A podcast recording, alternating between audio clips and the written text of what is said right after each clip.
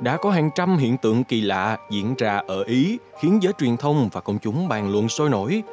Trong đó nổi bật là hiện tượng bức tượng Đức Mẹ Maria khóc ở Trevigano, gần Rome, đã tốn rất nhiều giấy mực của báo giới nước này. Và vừa qua, một học viện tại Vatican đã được thành lập để điều tra các hiện tượng kỳ bí không chỉ diễn ra tại Ý mà trên toàn thế giới. Học viện này ra đời như thế nào? Việc điều tra sẽ tiến hành ra sao? Đó sẽ là chủ đề của số podcast Báo Tuổi Trẻ ngày hôm nay. Thưa quý vị, Vatican được biết đến là nơi có tòa thánh Vatican nổi tiếng nằm ở thành phố Vatican trên bờ phải sông Tiber, gần trung tâm thành phố Rome của Ý. Vatican là một quốc gia độc lập nhỏ nhất thế giới về diện tích và dân số và là trung tâm tôn giáo và hành chính của giáo hội công giáo Rome. Theo báo cáo từ trang American Military News, thì Học viện Quốc tế Pontificio Mariana, gọi tắt là PAMI, là một tổ chức khoa học của Vatican. Tổ chức này dự kiến sẽ nghiên cứu hơn 100 hiện tượng thân bí diễn ra ở Ý, song song với các cuộc điều tra trên khắp thế giới. Cha San Matteo Roggio ở Pami đã nói với giới truyền thông địa phương Ý rằng có 100 hiện tượng siêu nhiên kỳ lạ diễn ra tại nước này đang được giáo hội theo sát.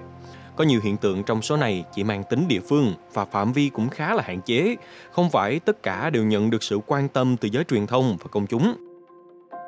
Vào ngày 15 tháng 4, cuộc họp đầu tiên của nhóm điều tra được tổ chức tại trụ sở chính ở thủ đô Rome. Trong cuộc họp này, thì chủ tịch của PAMI là cha Stefano Cecin đã giải thích về mục đích của học viện.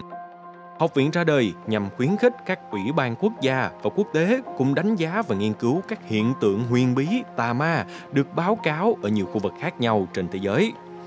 Qua phân tích các hiện tượng, học viện sẽ cập nhật được công tác đào tạo về việc nhìn nhận đúng đắn các loại sự kiện này, chống lại các tuyên truyền tâm linh lệch lạc. Ngoài việc nghiên cứu các báo cáo thần bí, nỗ lực này còn có kế hoạch cung cấp sự trợ giúp và tiếp cận tư vấn cho các nhà thờ cũng như giám mục địa phương. Các hoạt động bao gồm nghiên cứu liên ngành phối hợp với các tổ chức học thuật, cả giáo dân và giáo hội và công bố kết quả nghiên cứu được thực hiện nhà thờ công giáo La Mã xem các hoạt động siêu nhiên như sự hiện ra của Đức Mẹ Maria là có thể xảy ra, nhưng đòi hỏi các cuộc điều tra nghiêm ngặt có thể mất vài năm. Các địa điểm được công nhận trong quá khứ bao gồm Lourdes ở Pháp, Guadalupe ở Mexico và Knock ở Ireland. Nhóm điều tra cũng hy vọng là sẽ loại trừ những trường hợp tiêu cực như bức tượng Đức Mẹ Maria đang khóc ở Trevigano, gần Rome theo đó thì đã có một phụ nữ Ý bị điều tra sau khi tuyên bố bức tượng khóc ra máu. Nghiên cứu cho thấy máu trên bức tượng là máu của một con heo. Người phụ nữ tên Gisela Cadia đã quyên góp được hàng ngàn euro khi đưa ra thông tin này và bỏ trốn sau đó.